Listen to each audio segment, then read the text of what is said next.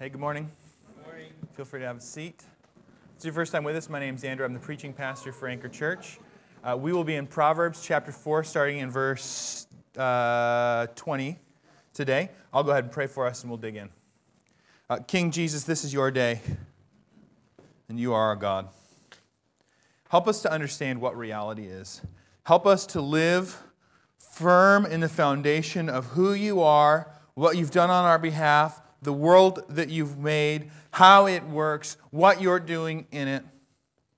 And help for us for this not to just be some kind of abstraction, but the reality that we are awake to, the reality that we are walking in, uh, the reality that we do day to day life in. And Lord God, I pray you would help us as we walk in life to stay focused on who you are, to follow you with everything we've got, and to walk in that reality charged by faith in you, Jesus. Lord, guide our steps today. We love you, Jesus. Amen.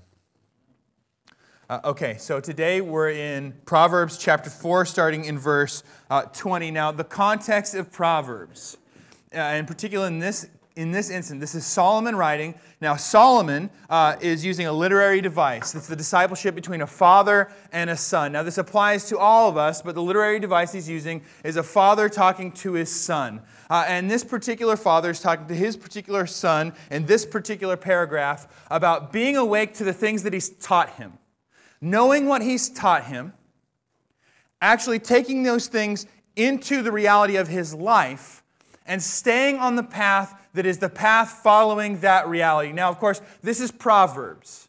I cannot say enough. This isn't simply about some little bits of wisdom that make our life a little bit easier or a little bit smoother or a how to in life. Proverbs is very clear. The basis for knowledge, the basis for wisdom is knowing who God is, period.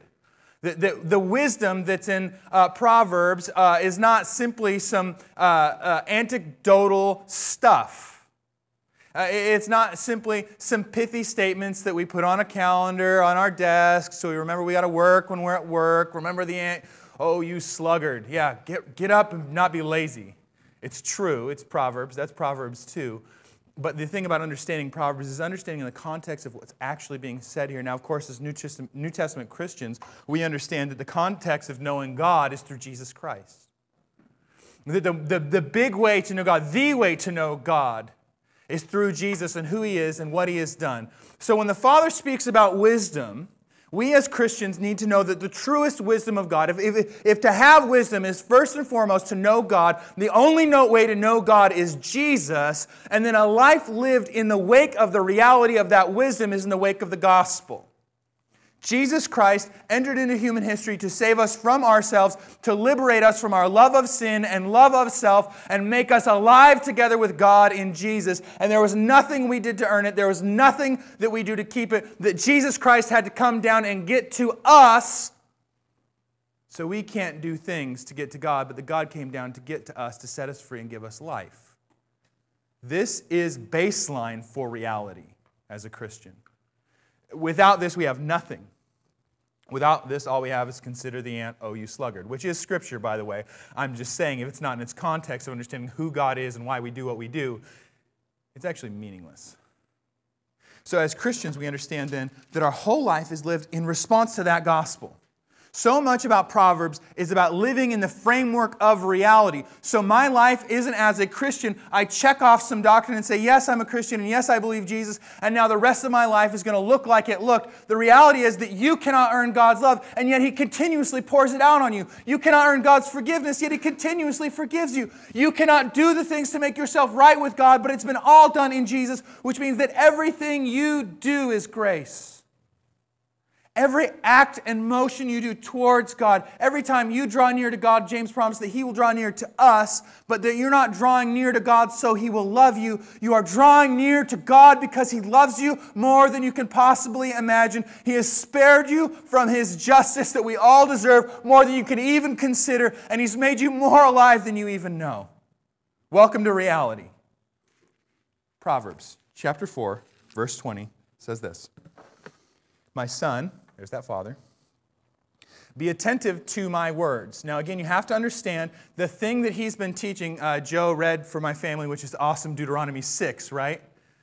So he's an Old Testament Jew. Deuteronomy 6 is reality for him.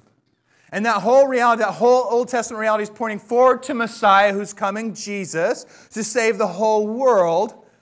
And the whole point of what he's teaching his son in all of this, though he's giving him this wisdom, this wisdom is predicated on the reality of who God is. That God made everything good and we ultimately broke it. That God is in the, in the, in, in on move uh, in the world and he's ultimately coming to put the world back the way it's supposed to be. This is the framework for his reality.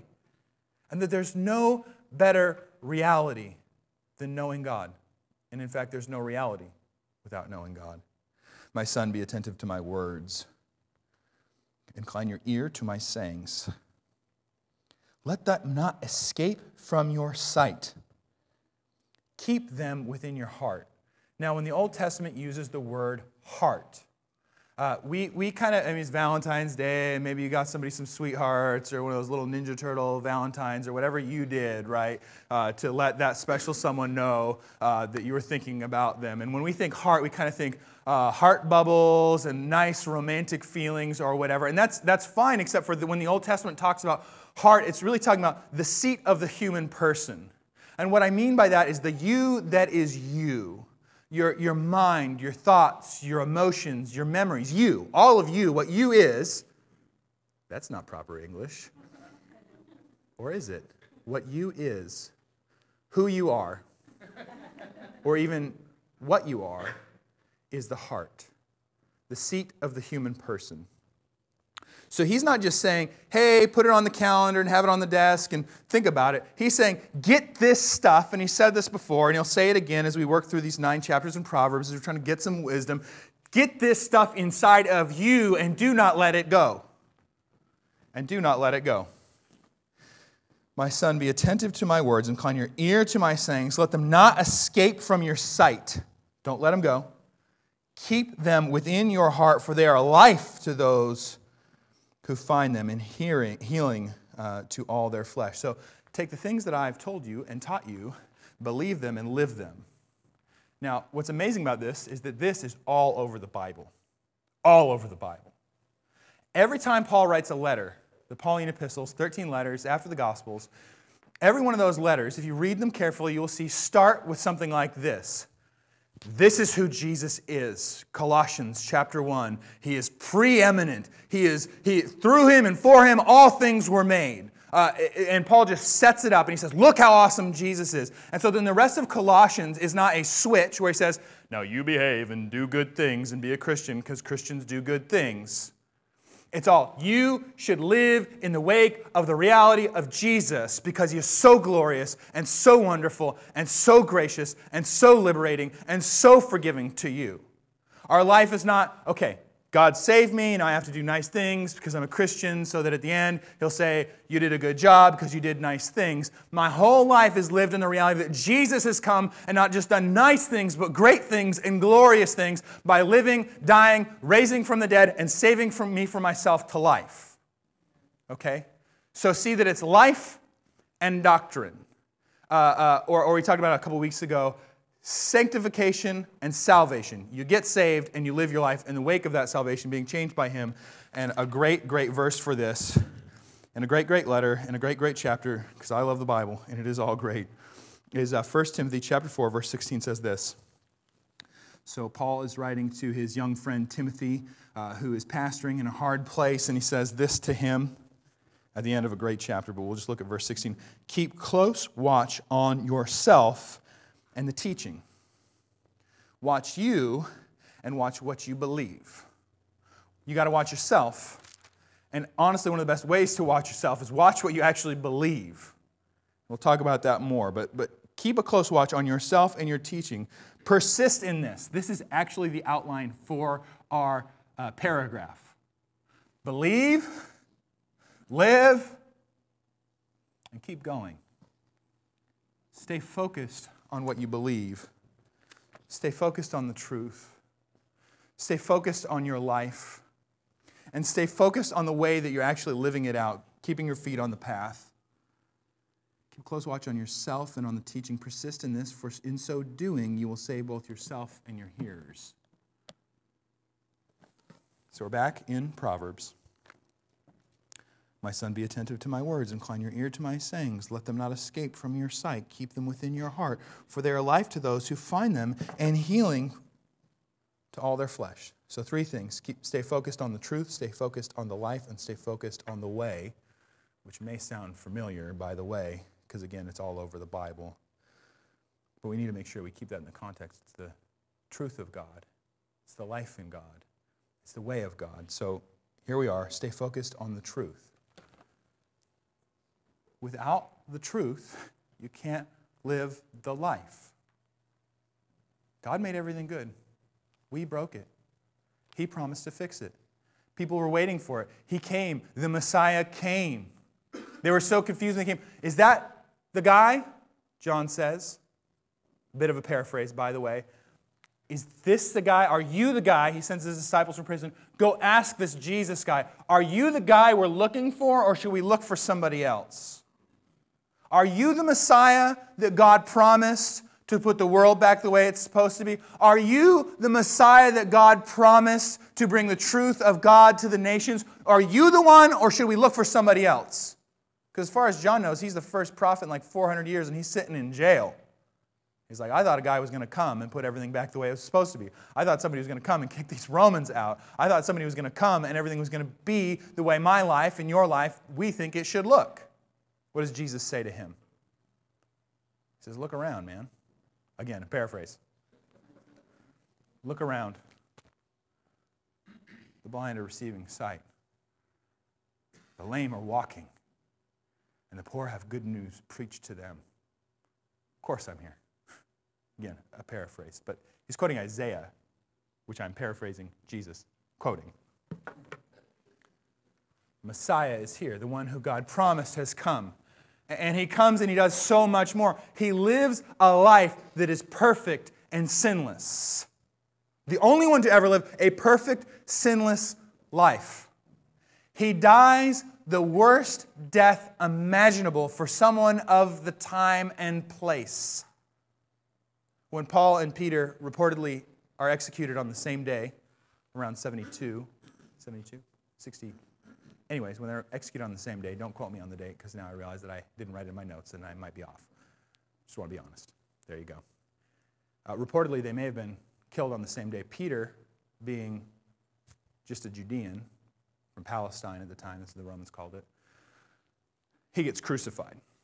And in fact, Peter says, I'm too good, or my, my Lord is better than I am. I'm, I'm not good enough to die the way Jesus died.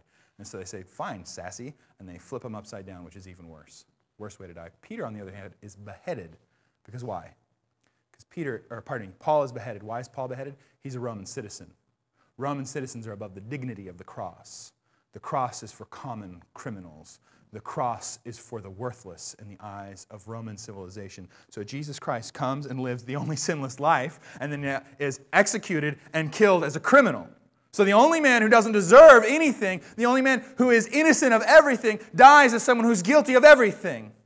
But in so doing, he takes all of our guilt on his shoulders. Uh, it is 2015, and we don't like the W word, and the W word is the word wrath because I think we don't understand it. Wrath is the business end of God's justice, it's God executing his rightness in the world. Now, we don't like it, and it makes us uncomfortable until you actually stop and think about even your own driving. And I know I use this illustration regularly, but I think it is so helpful because I know you've done this. That's why it's a helpful illustration. You're driving on the road, someone's driving crazy, and you say to yourself, What? Where is a state patrolman when you need them? And they drive by. And then you're driving crazy and you're driving fast, and a stater's sitting on the side with his gun doing his job, and you start praying to God fervently, Dear Jesus, please forgive me for my sins. I promise I will never ever speed again. Show me mercy.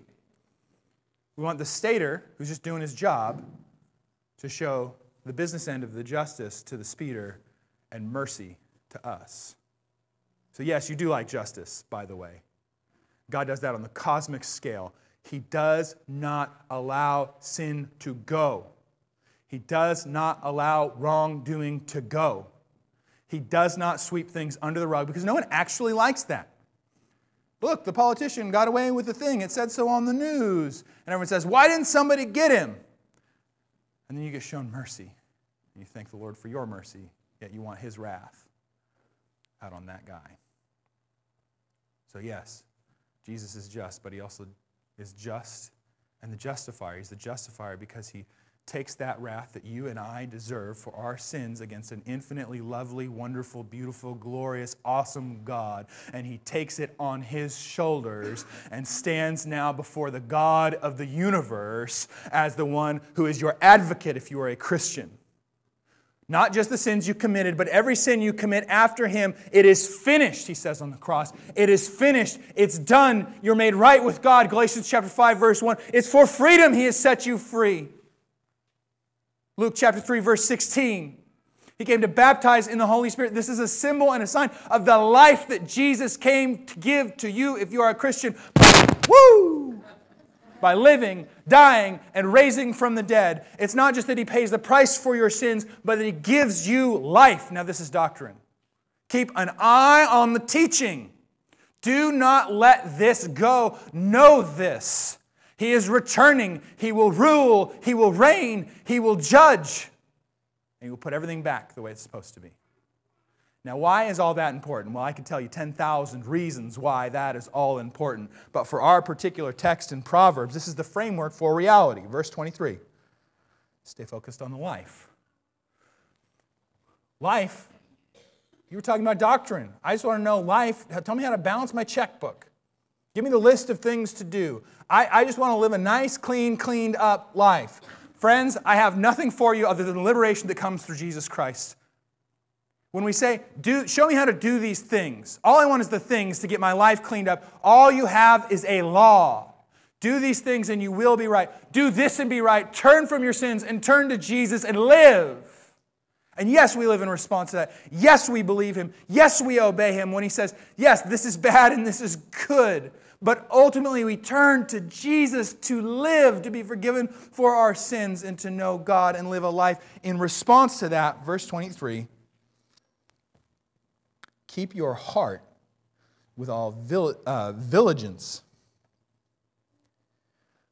for from it flow the springs of life. Put away from you crooked speech and put devious talk from your life. So we stay focused on the truth, but we also stay focused on the life. Because this isn't an abstraction. You're the church, Big C church, if you're a Christian. This means that you are saved and created for God's glory, to make His name famous. Ephesians chapter 1 tells us that happens in at least three ways. One is a passive way. How? By showing you grace and mercy. I am a sinner saved by grace. I have rebelled against God more ways than I can even imagine and count, and yet He says forgiven. And He doesn't say Andrew Pack's forgiven because he's an awesome foosball player. He doesn't even say Andrew Pack's forgiven because he gets up and reads his Bible almost every day.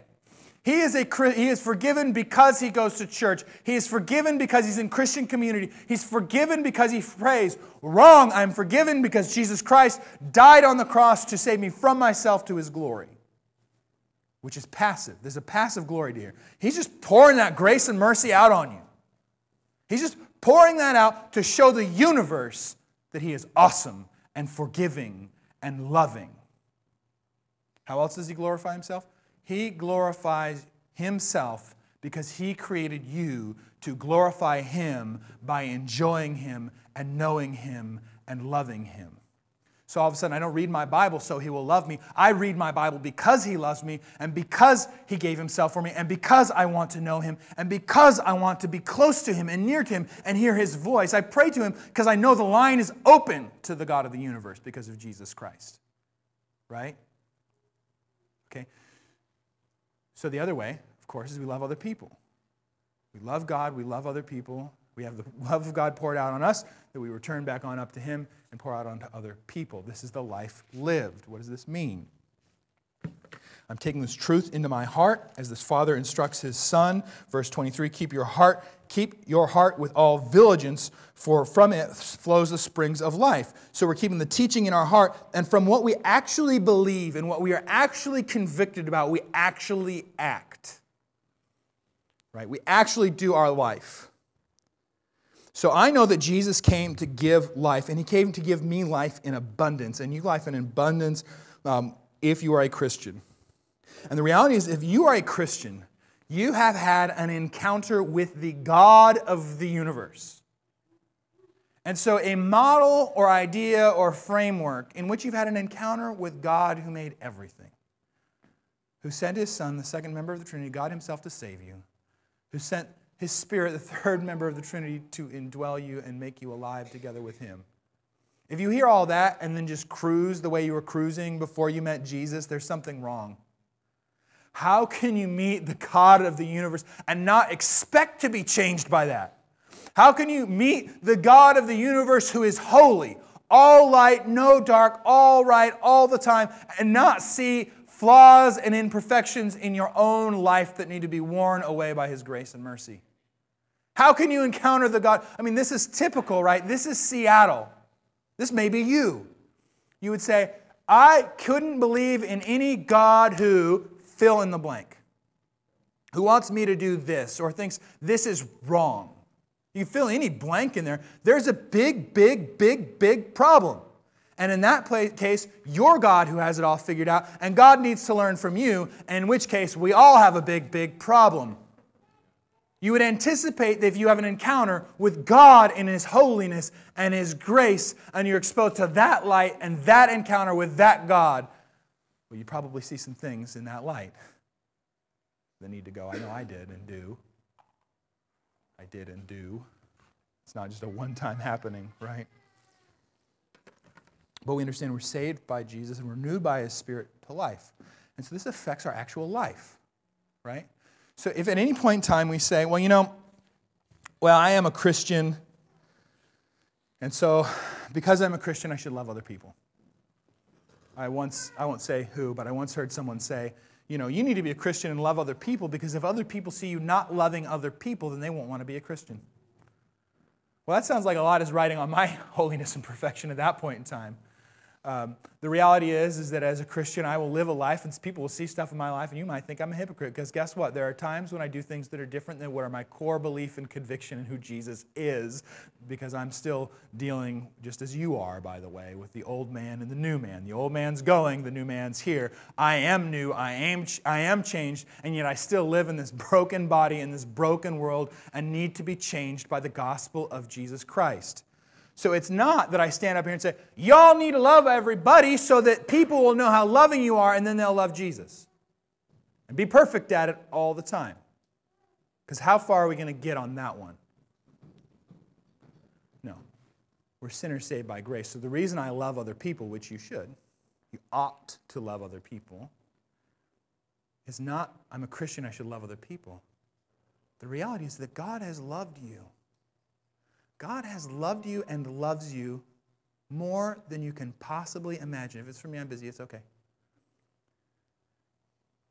He loves you more than you can possibly imagine. And so, my love for God and my love for others comes from the reality that I understand, even in part, even just a little bit, how much He has loved me. And so we have this sense of, well, I should be forgiving because I'm a Christian. Christians are forgiving. We're, we're nice people because we're Christians. And that guy flashed me the universal sign of disapproval, and I need to forgive him in my heart. That guy dinged my car. Saw a guy yesterday pound somebody's hood of their car three times because they were in the crosswalk. Boom, boom, boom. Kept walking. Thought he put a dent in it. Right? The answer is no, I need to forgive him because Christians forgive. My answer is that Jesus Christ has forgiven me more than I can possibly imagine. There are things He's forgiven me for that I don't even remember. There are ways that He has corrected me and made me right, and made me right with the God of the universe, further and deeper than I could possibly perceive. And so all of a sudden, I understand this, right? I, I had this experience. I was, I was sitting with some people. We were doing, we put, a, put an ad in a little local paper thing once, and, and they said, hey, let's meet and talk about it. And I said, okay. And, and they wanted to hear about, they looked at me and said, wow, you're, you know, You're a Seattleite. How did you meet Jesus? And I began to tell them the story about my conversion, trying to share the gospel with them as we're talking. And they said, Well, it sounds like when you met Jesus that you found the power to forgive these people for wronging you. And I said, No. No, when I met Jesus, I found out how much I had wronged God, and all of a sudden their wronging to me really paled in comparison to how much I had offended the God of the universe, which then empowered me to forgive them for the ways they had sinned against me. See, there's a difference there. I need you to see this. One is white knuckling, one is saying, well, because I'm a Christian, I act a certain way. There's some truth to that in a sense, but if it misses the gospel, it misses the whole deal if you're having problems forgiving someone, the problem is not that you need to try harder to forgive them, but that you need to look deeper and deeper into how God has forgiven you and respond to the reality of the cross and then extend that forgiveness to them. Do you see the difference? One is spiritual push ups, one is beholding the cross. One is white knuckling, one is coming to Jesus. Watch your life and your teaching. The life and the teaching are a hand and glove experience. How you think you got in this deal and how you live this deal out go together like peanut butter and jelly. Because chances are, if you look in your life and you're not forgiving or you're not loving or you're not generous or, or whatever the thing might be, is that you may consider that the way that you actually became a Christian is different than you actually became a Christian. If you are a Christian, you believe in your heart and you confess with your lips that Jesus Christ is the Son of God, you will be saved, period. Welcome to Jesus. That's the reality of the gospel.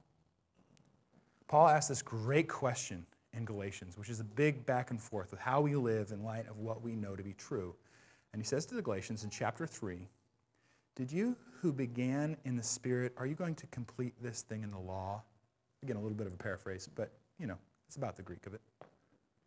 Did, did you who began this thing by Jesus Christ coming to earth, dying on the cross, uh, uh, securing your salvation, foreknowing your life, for knowing you before the foundations of the earth, choosing to forgive you for your sins before then, uh, drinking the cup of wrath which you ultimately deserve uh, for your sins against him, uh, and saved you from yourself at the proper and appointed time. He did all that, and now the rest is on you. He did all of that by coming to earth and dying in your place and extending you grace so that you could re- live the rest of your life by works and law. It's not what the Bible says, but frankly, that's how we live. When we begin to, to add on rules and the shoulds of life, well, I really should do this and I really should do this because I'm a Christian. I should wear a, you know, I don't know. I should do this, that, or the other. Yeah, when it's on its own, when it's hanging out there, it's nothing. But when it's lived in response to Jesus, I want to love others because he loved me, etc. I want to forgive others because he's forgiven me. I want to tell other people about Jesus because God made me alive together with him, and I want you to live. If you don't know him and you are here today, I want nothing more than for God to change your life and for you to live and be saved by him. I want you to be free because I'm free because the people I know who love God are free. And yet there's this lame default mode. When you ask someone, oh, Are you a Christian? Well, yeah, I'm not a very good Christian. I'm not very good at what? Receiving the grace and mercy of Jesus Christ? Well, he did that, not you. So, hey, welcome to the team. Yeah, you, you may be looking at this and say, You're right, I, I do need to be more loving because I don't understand how much God, I'm not responding to the love of God. You're right, I'm not reading my Bible because I can meet with Him. You're right, I do need to change. I'm not saying don't change. This is not don't change. This is not antinomianism. This is not just, you know, text all your friends and get ready to while out this afternoon because Jesus did it all to make you free. Because in fact, at the point in time in which you hear this, that Jesus Christ saves you from yourself, and you say, Cool, let's while out then. You actually miss the whole thing. And Paul in Romans says, I'm concerned you don't even know who he is at that point in time if you look at this Jesus and are not changed by it. And then Proverbs says something scary. Put away from you crooked speech, and put devious talk from you. Here's a great gauge on where you're at with your life and belief. How's your mouth? I don't mean if you've been to the dentist or not. Are you quick tempered, vile, nasty, rude, mean? We say things and then we say, Well, I didn't mean to say that. And what we mean by that is, I didn't mean to say that out loud, because then you heard it. But you did mean to say it. It came out of your mouth because it was in your heart. And your heart needs to be changed by the love of God. James has so much to say about this in chapter 3 that, that the tongue is like a little fire that is very dangerous. It's like the rudder of a ship that we used to praise the Lord, and the next thing we used to cuss people out. Uh, it's a, a, little fire that could set the whole woods on fire. If you want to know where you're at with what you believe, a great place to check, behaviorally speaking. Not that we modify your behavior, but that you check your tongue. What's coming out of your mouth? Because what comes out of your mouth is what's coming out of your heart. Keep your heart with all vigilance. vigilance thank you. Uh, for from it flow the springs of life, right out of the heart. Uh, Jesus is going to say this, right? This is Matthew 5. This is just Matthew 5. You look at someone with lustful intent, you've already committed adultery in your heart. You look at someone with anger, you've already murdered. The heart is on the move, and the sin is the actualization of what's actually happening inside of your heart. And the tongue is a great gauge for that. Okay. Verse 25. So we're keeping an eye on our doctrine, we're keeping an eye on the teaching, we're keeping an eye on the truth, that truth that sets us free. And we're living in the freedom of that truth. Verse 23 and 24. Um, so we're staying focused on the truth, staying focused on life, and now we f- stay focused on our way. What does that mean? That means not just today. Means tomorrow and the next day and the next day, and the next day, and the next day, and so on and so forth. Um, you can make a strong profession. You can say you're going to do all kinds of wonderful things for God. I'm going to do this, and I'm going to get up, and I'm going to read my Bible, and I'm going to do this other thing. You can say all these things, but if you don't actually do them, they're not actually done. right? Yeah, yeah, yeah, sure, I'll do that. When? You've got a course to follow. It's not just saying you're going to be faithful to Jesus. It's not just saying you're going to love your wife. It's not saying you're going to love your husband. It's not saying you're going to love your kids. It's not saying you're going to love your friends. It's loving your friends, wife, husband, etc., etc., etc. It's not just dreaming about loving people, it's actually loving people. Okay? To overpromise and underdeliver is a lie. It's not staying the course. No one imagines themselves meeting Jesus, becoming a faithful Christian, and walking away five years later. No one imagines themselves as a solid, Bible believing, Jesus loving person, and as they're doing that, say, Yeah, I think I'm going to do this for about three years, five years, six, six years. Yeah, that'll be good. Is that, is that enough to pay the tab? I'm just good from there.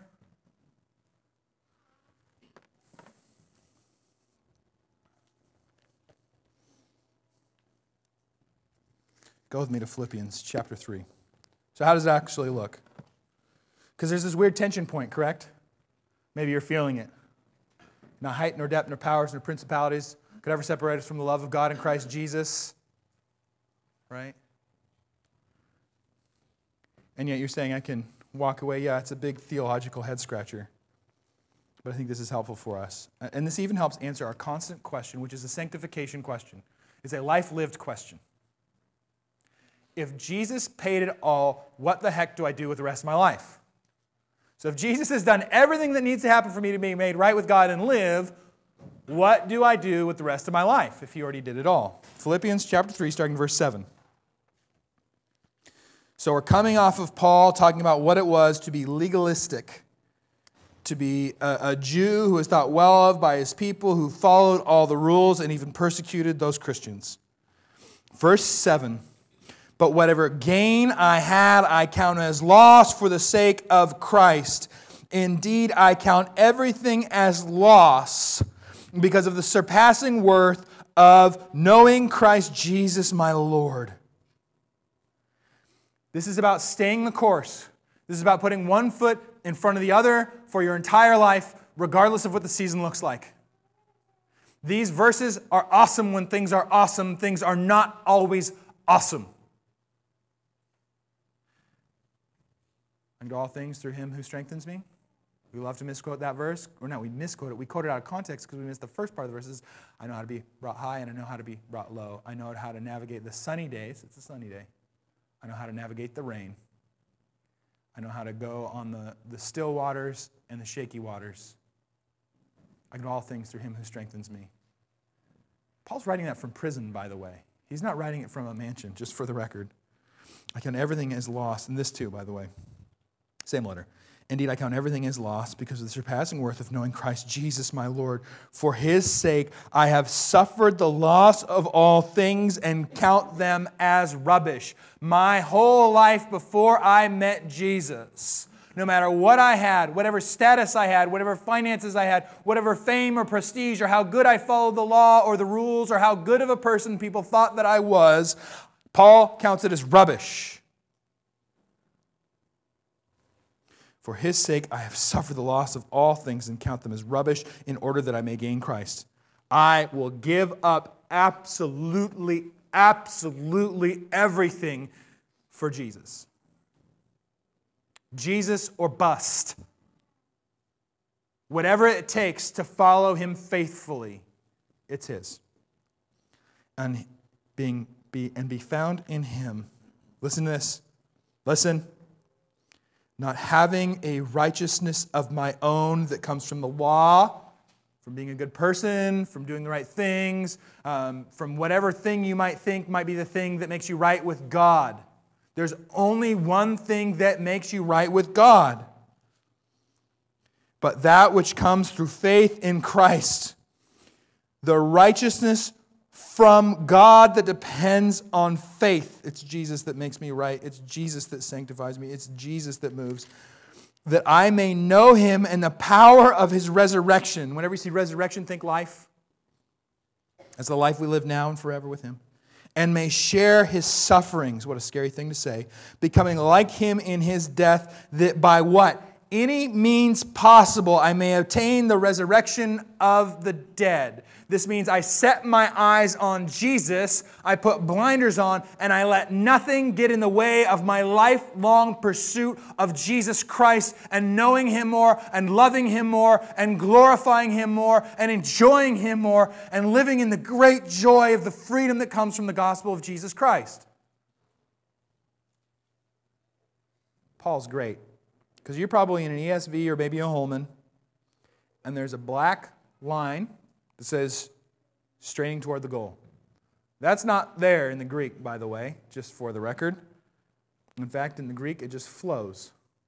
So we don't have a pause. This isn't the spot if you're preaching this where you stop the sermon and you say, Did you guys hear that? You do everything you can, one foot in the front of the other, get to work. My voice is going. I'm not trying to sound like a drill sergeant, my voice is just going. Um, but if we stop there, that's where we end up anyhow. You try harder. You keep going. But listen to what Paul says here. I'm going to read 10 that I just read, and then I'm going to read through so you get the weight of what Paul's saying. That I may know him and the power of his resurrection, and may share his sufferings, becoming like him in his death, that by any means possible I may attain the resurrection from the dead. Not that I've already obtained this or am already perfect. I'm not home yet. This world is still broken. I'm still broken. I'm not there yet. But here is confidence. Not that I have obtained this or am already perfect, but I press on to make it my own. Why? Because Christ Jesus had made me his own. Period. Past tense. I belong to Jesus, therefore I will not let Jesus go. Brothers, family, brothers and sisters. I do not consider that I've made it my own, but one thing I do, forgetting what lies behind and straining forward to what lies ahead, I press on towards the goal for the prize of the upward call of God in Christ Jesus. Yesterday may have been the worst day of your life, and it's yesterday.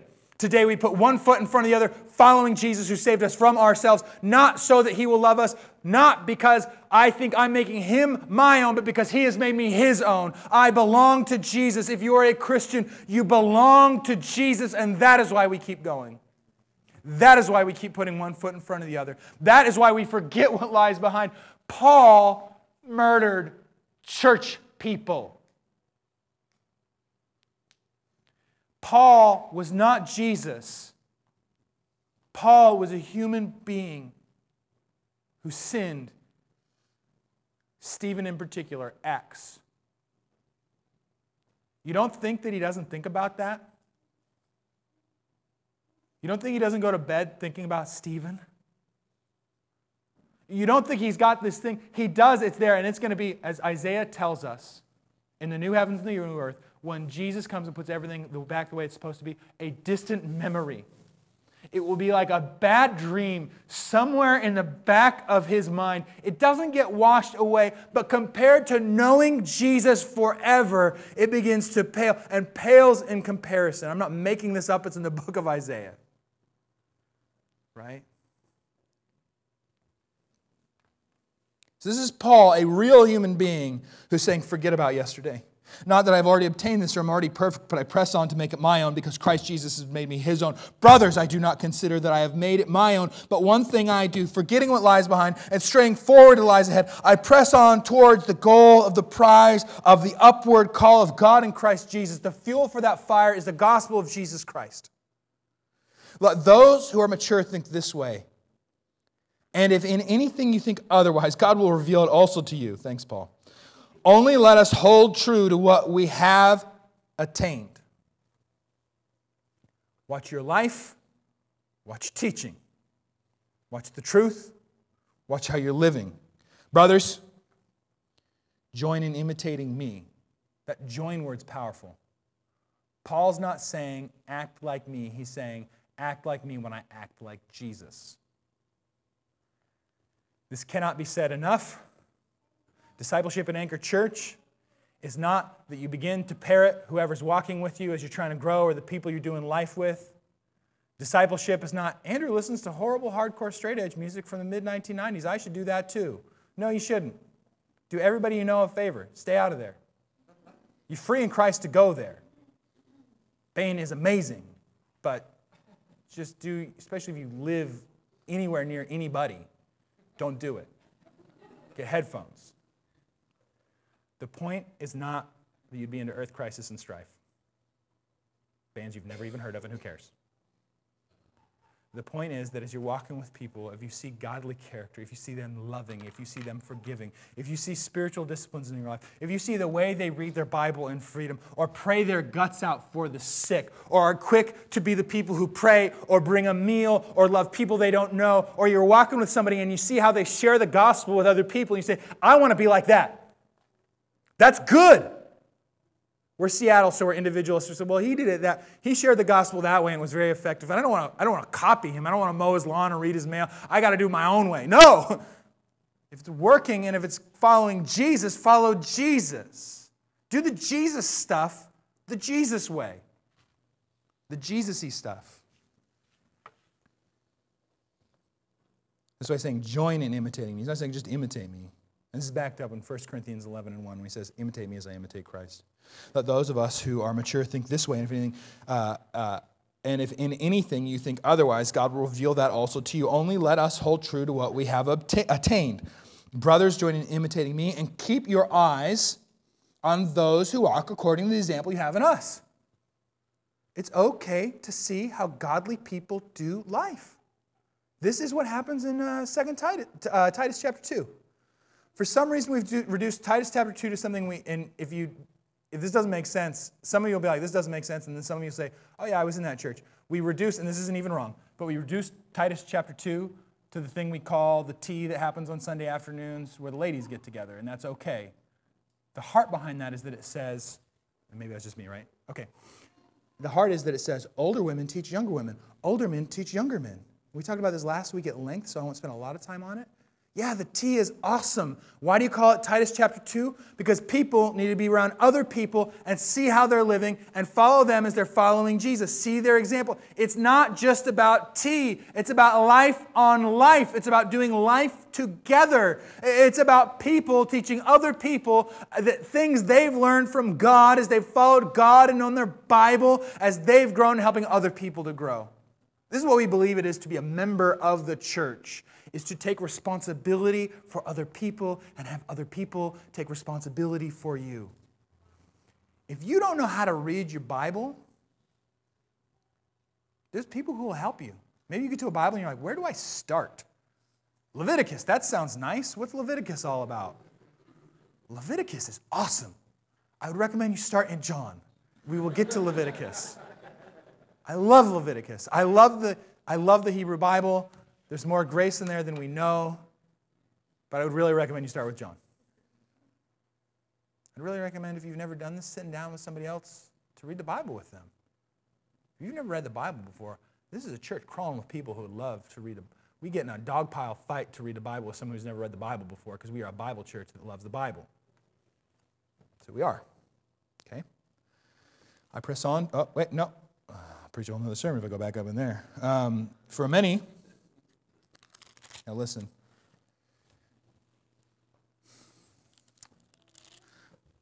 Listen to Paul's heart here, please, and we'll wrap it up.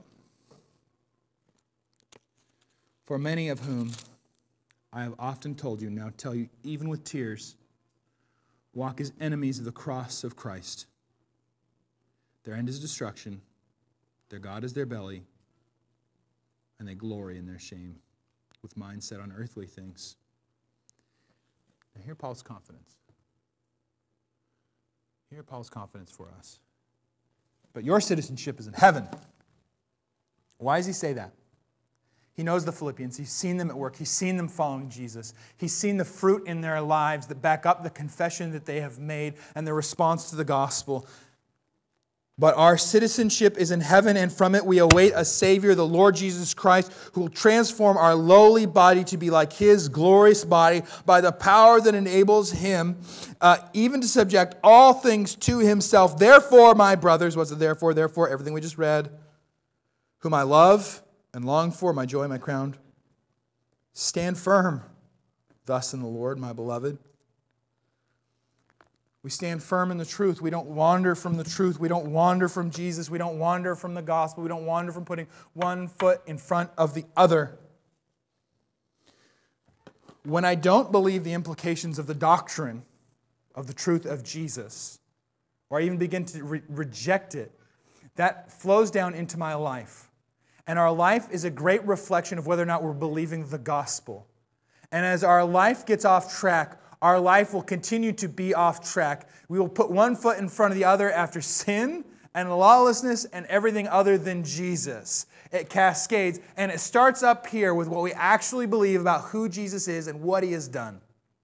And then it flows down into your life. Because your life begins to reflect that there's something else more valuable than Jesus. There's something else that's more enjoyable than Jesus. And that's where we while out or there's some better righteousness than Jesus. There's some better way to get to God, and that's where we lean and depend on works. That's where all of a sudden the reason why you're good is because you're good, not because God's good. The reason you're holy is because you get up and read your Bible. Um, again, I can't say this enough. Get up and read your Bible. The Bible is awesome. If you don't set your alarm, you're not going to get up and read it. But do it to meet with God, not to be right with God. You already are right with God. Do it because you are right with God.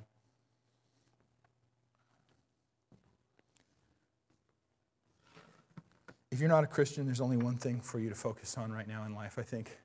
I think I know. Meet Jesus, know him, love him, take a Bible and read it. Ask whoever you're sitting next to questions. Like I said, we're dogpile Bible reading people. Ask questions. There'll be people who pray with you, people talk to you. I'll talk to you.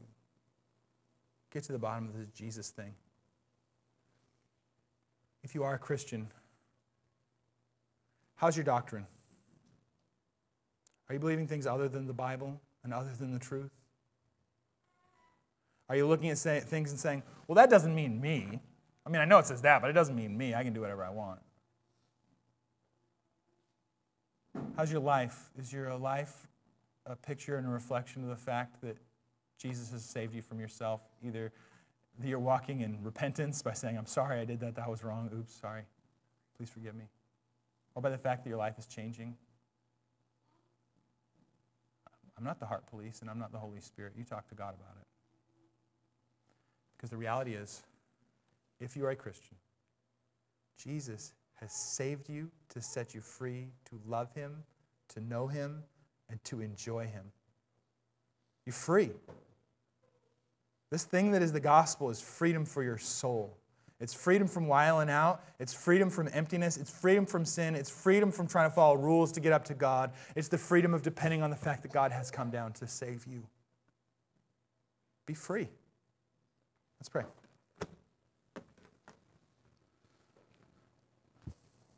Lord, help us to pursue you, Jesus. Help us to know you. Help us to follow you. But help us to do it not so that we can make you our own, but because you have made us your own. Help us to know you and love you and serve you in the great joy that comes from being people who have had an encounter with God who made everything. Help us to just live in the wake of the freedom you've paid the price for all our sins and we're free and we're alive. Help us to embrace it and enjoy it. Help us to see you and know you and love you, Jesus. God, we do love you and pray these things for your glory and for our joy in your name. Jesus Christ, amen.